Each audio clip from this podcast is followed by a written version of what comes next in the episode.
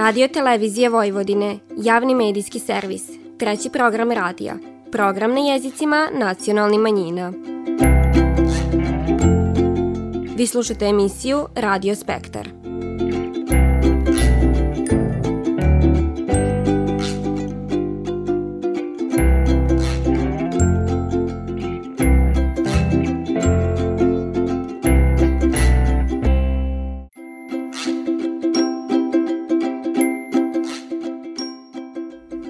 Lijep pozdrav poštovani slušalci, vi pratite program na bunjevačkom jeziku. Početak februara u znaku je nacionalnog praznika bunjevaca, dana Velikog prela, u znak sićanja na 2. februar 1879. godine, kad je po prvi put održano javno prelo. Ti dana zajednica se prisića i kroz druga prela u organizaciji kulturnih društava, pa je tako u Očemarina održano i Bajmačko-bunjevačko prelo. Tradicionalni program i ove godine okupio je goste koji su vrijeme iskoristili da se izdivane i provesele. Tema prela obrađiva se i u nastavi izbornog predmeta punjevački jezik s elementima nacionalne kulture. Tim povodom posjetili smo osnovnu školu Ivan Milutinović u Subatici, gdje je čas pritvoren u pravo malo prelo za učenike. U vremenu prela donosimo i pripovitku s jednim mladim čovikom koji sićanje na pritke čuva i kroz mini kolekciju narodni nošnji i starovinski predmeta.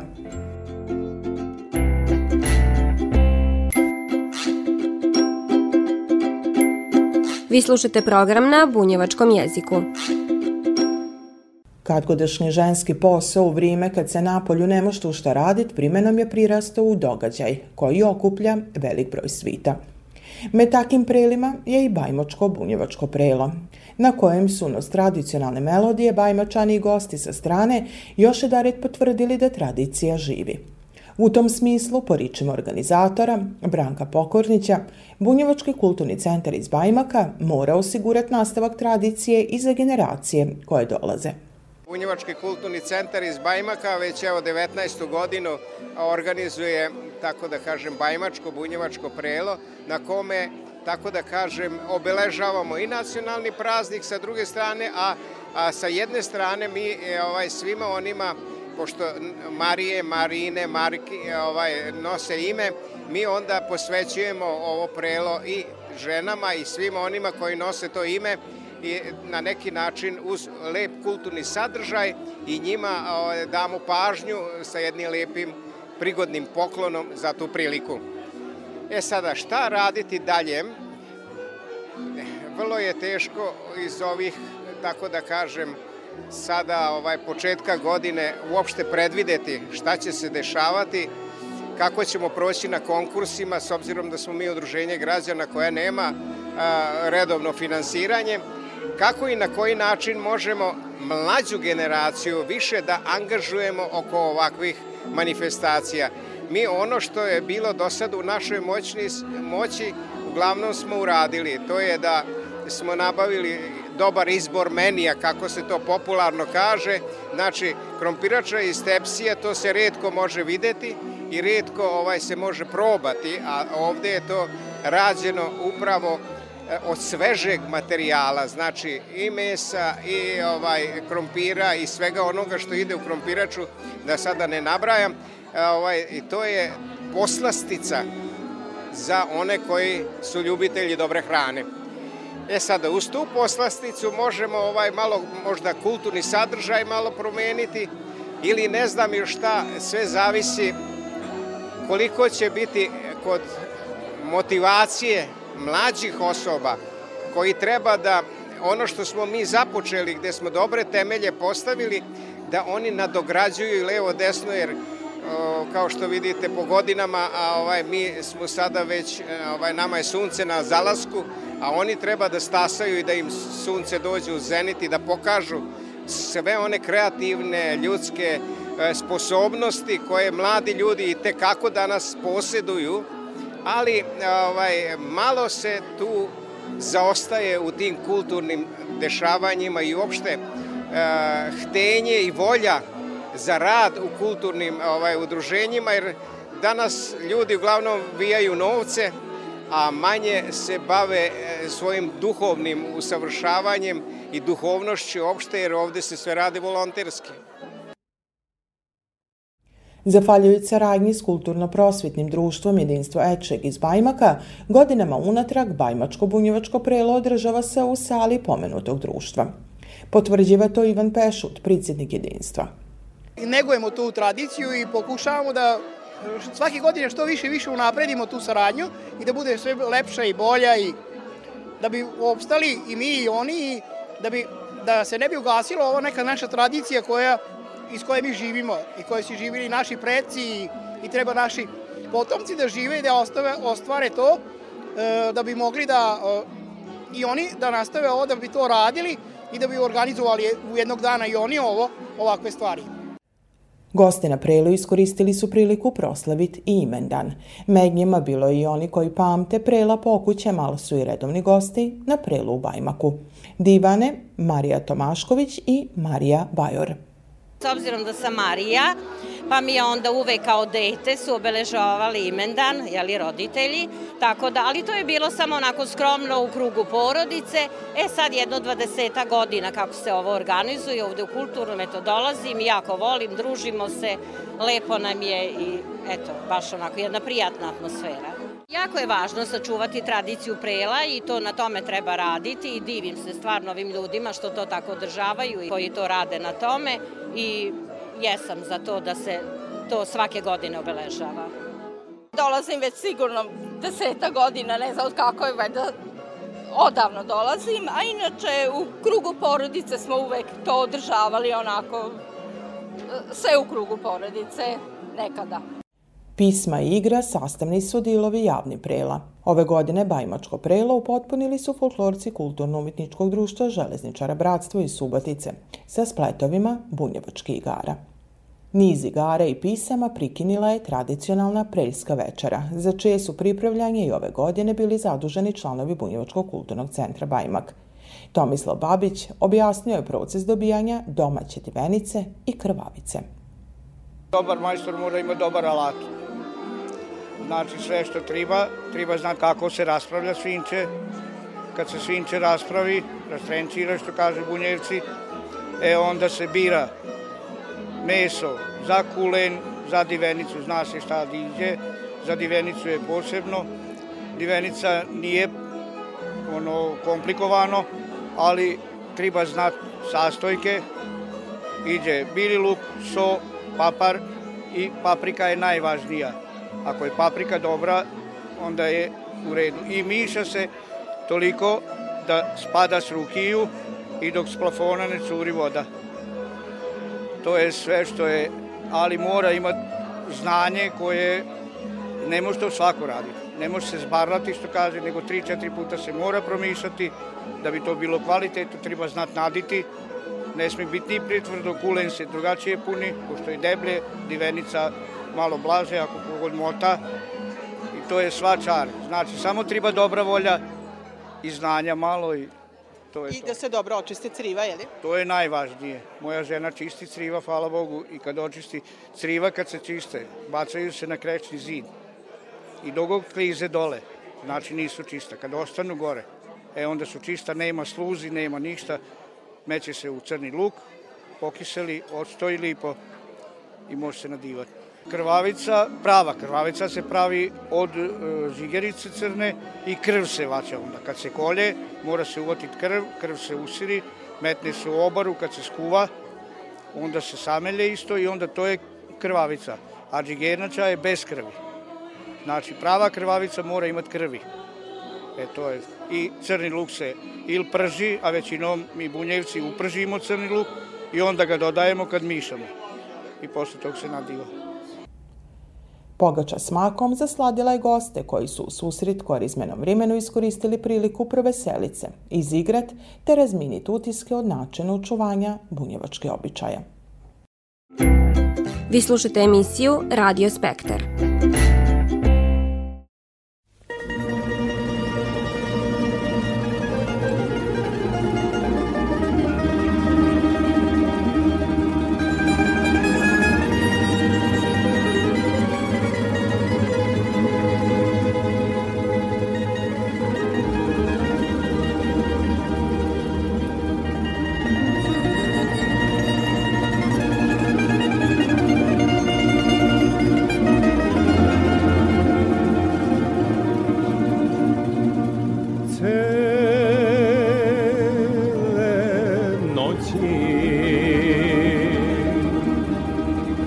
Ladovino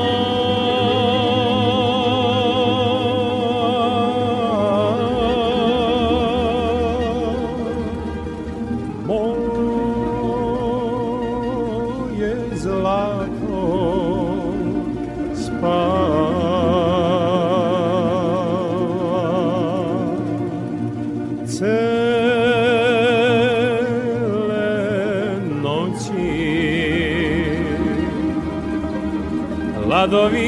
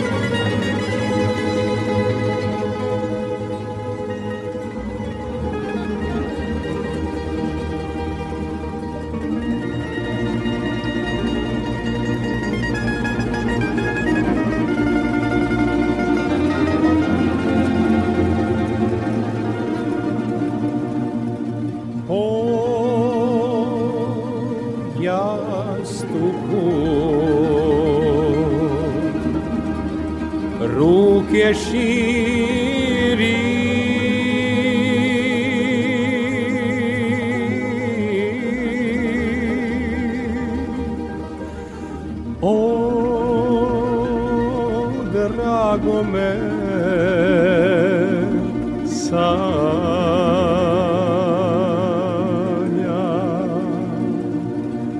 dođi dragi zagrli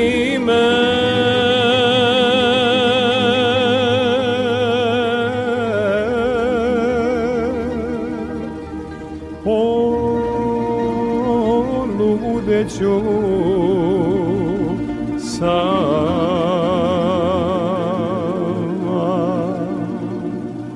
Dođi dragi zagrli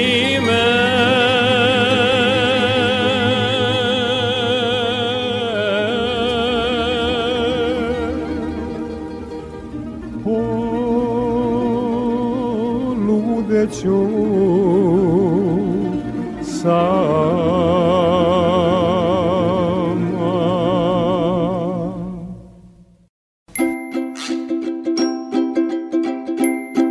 slušate program na bunjevačkom jeziku. Vrime prela poslužilo i za prikaz ovog običaja u osnovnoj školi Ivan Milutinović u Subatici. Đaci koji iđu na časove bunjevačkog jezika od ranije su upoznati s ovim vidom zimskog okupljanja, koje je ujedno i jedan od nacionalnih praznika bunjevaca. Nuz video prezentaciju o prelu, učenici su imali prilike vidjeti kako je kad god izgledalo jedno kućno prelo. To je samo jedna od nastavnih jedinica koja se priko školske godine obrađiva u sklopu ovog predmeta. Objašnjava Slađana Marković, šta je tak predavač bunjevačkog jezika.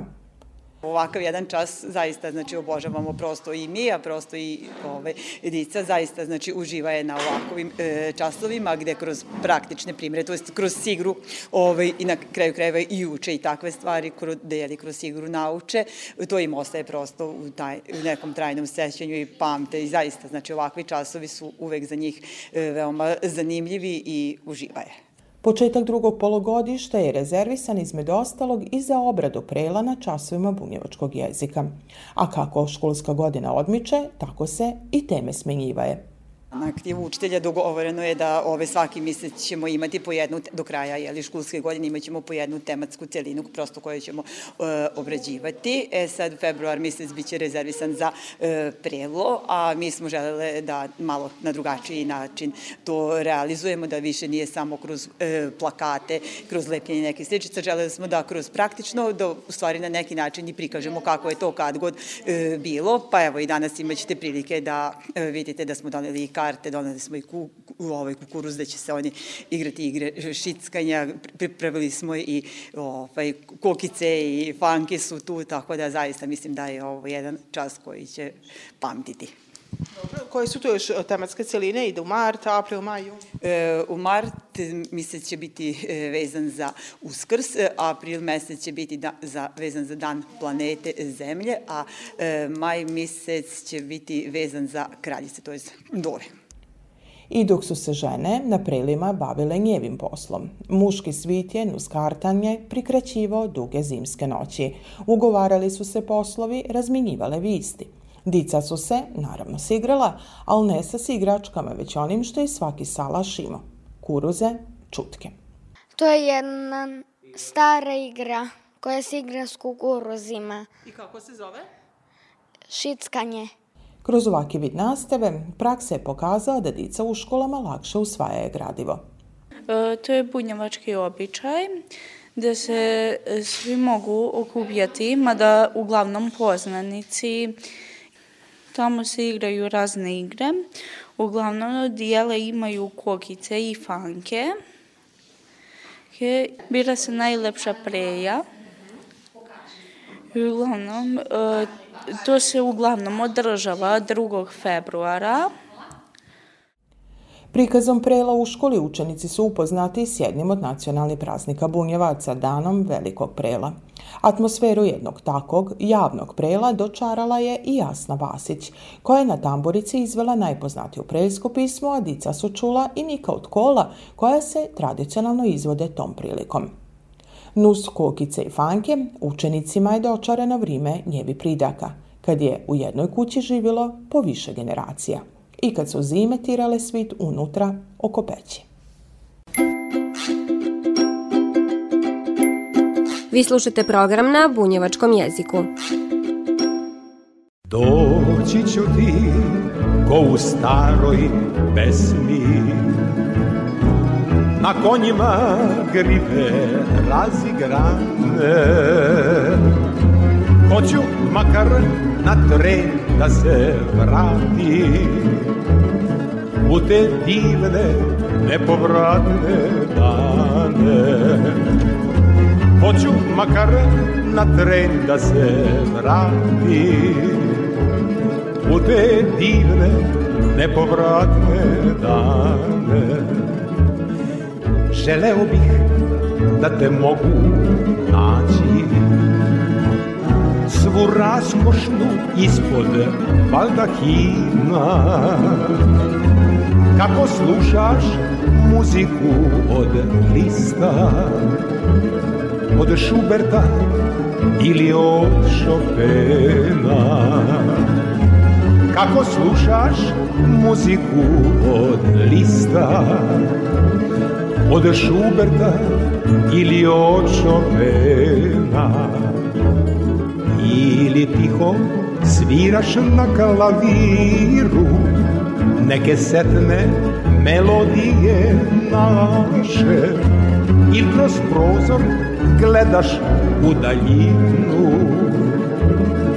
Kako magla zaklanja salaše Ili kroz prozor gledaš u daljinu. Kako magla zaklanja salaše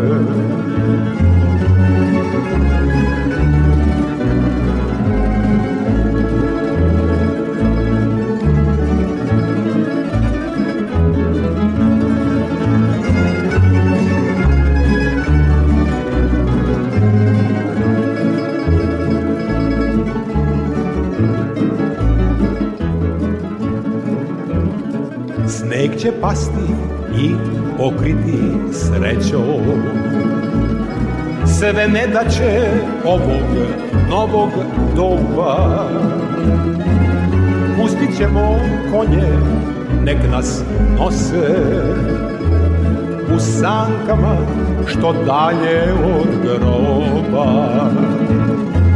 Pustit ćemo konje, nek nas nose u sankama što dalje od groba Usput ćemo svratiti na čardu Gde se toči pravo vino naše. Kraj kamina i vatre što inja Slušat ćemo samo tamburaše Kraj kamina i vatre što tinja. Slušat ćemo samo tamburaše Doći ću ti ko u staroj pesmi. Na konjima grive razigrane Hoću makar na tren da se U te divne nepovratne dane. Hoću makar na tren da se vrati U te divne nepovratne dane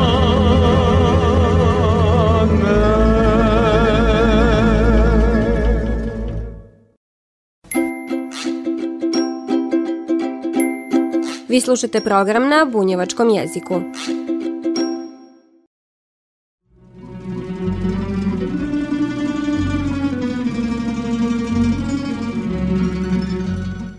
Fasciniran bilim šlingom.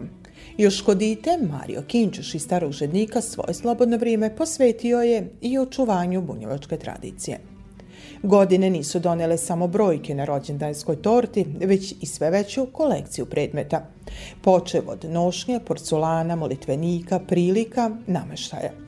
Osluškujući divane stariji upio je kadgodašnju svakodnevnicu, mentalitet i način življenja, te za svoje pribivalište radije bira seoske način života u kojem je namistio i svoj etnokutak.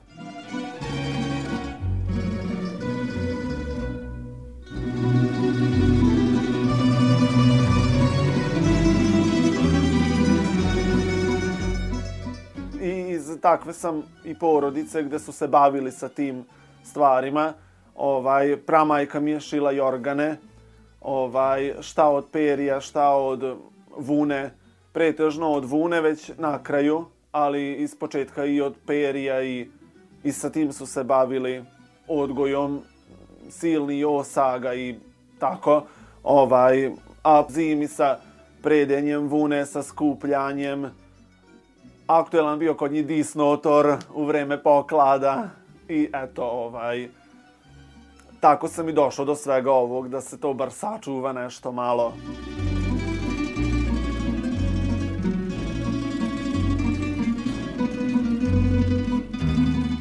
Bio je češalj sa kojim se prvo obrađivala vuna, znači oprana i sređena i onda posle na preslicu i posle su već štrikale. Sad mi svi živimo posebno, a nekad su generacije zajedno stanovale. Majka, dida, tata, mama, pa čak i braće i sestre, svi su zajedno bili na imanju. Ovaj, pa je onda to bilo već i svaki dan da su te starije žene koje nisu radile nit unutri, nit napolju, one su pres, prele, šlingovale i tako radile. Pa su imale i mogućnost i radenost da to nauče.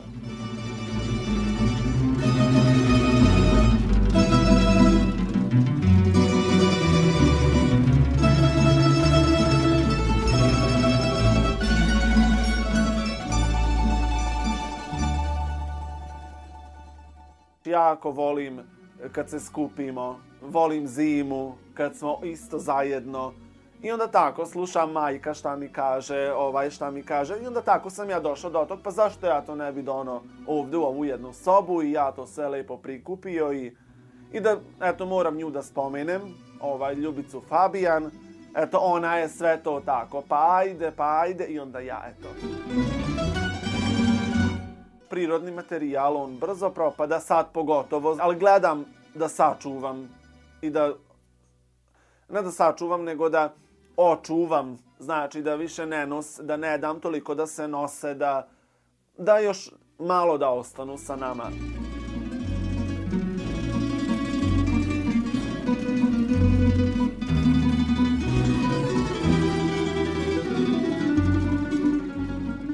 Jako volim dužijance, volim ovaj, zato što onda, dob, onda svi mi znaš, probudi se u nama kao i priroda što se probudi liti, tako se i mi probudimo i onda, onda pokažem šta zapravo imam, šta sam cile godine zimi, šta sam sve uspio skupit, napravit, e onda to pokažem.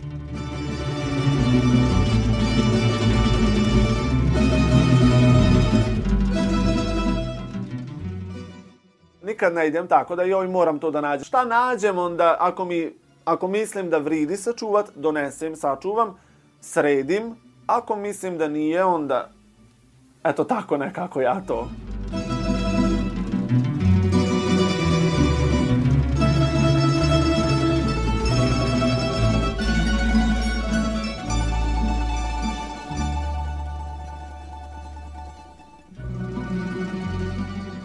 Pripovitka s Marijom vraća nas u vrijeme kad se živilo sporije, moguće i kvalitetnije, i kad su okupljanja i zimska prela bile prilike ne samo za druženje, već i međusobnu pomoć u poslu, i kad nije trebalo tušta da bi čovjek bio srićan i zadovoljan. To je samo dio onog što čini bogato nasljeđe bunjevačke zajednice, u kojem prelo ima i posebno misto kod dio nacionalni praznika.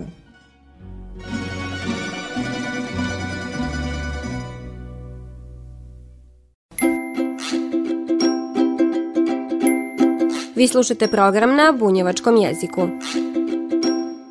Kupit ću ti cipelice šejkoj I čizmice na štiklice šejkoj Da ih nosiš, da te gledam Ali da te nikom ne dam Da ih nosiš, da te gledam ali da te nikom ne Poštovani slušalci, slušajte nas svakog petka u 14 sati i 15 minuta na radio talasima 100 MHz trećeg programa radija Radio Televizije Vojvodine. Ovo izdanje je za vas pripravila i kroz emisiju vas vodila Nataša Stantić. Do slušanja kroz nedelju dana, svako dobro i s Bogom.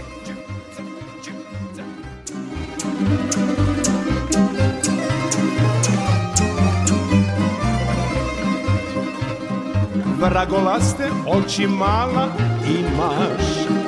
I sa njima sve okolo snimaš amo gledaj ne prkosi. Nemoj da te đavo nosi. Amo gledaj ne prkosi. Nemoj da te đavo nosi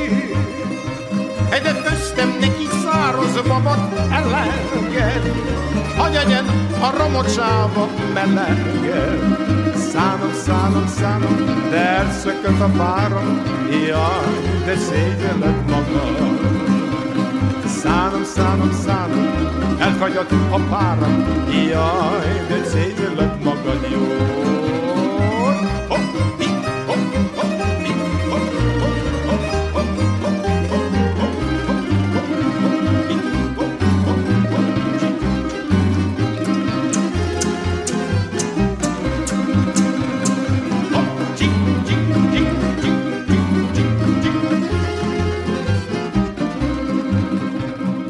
Ženio se stari cigan osmi put. Mislio je da će biti poslednji Imao je violinu i pudlicu Angelinu Stari šešir i Imao je violinu i pudlicu Angelinu Stari šešir i Aj, aj, aj, aj, aj. Bolestan sam ja Popio sam što sam imao, sad sam opet kraj. Aj, aj, aj, aj, aj, bolestan sam ja. Popio sam što sam imao, sad sam opet kraj. Popio sam što sam imao, sad sam opet kraj.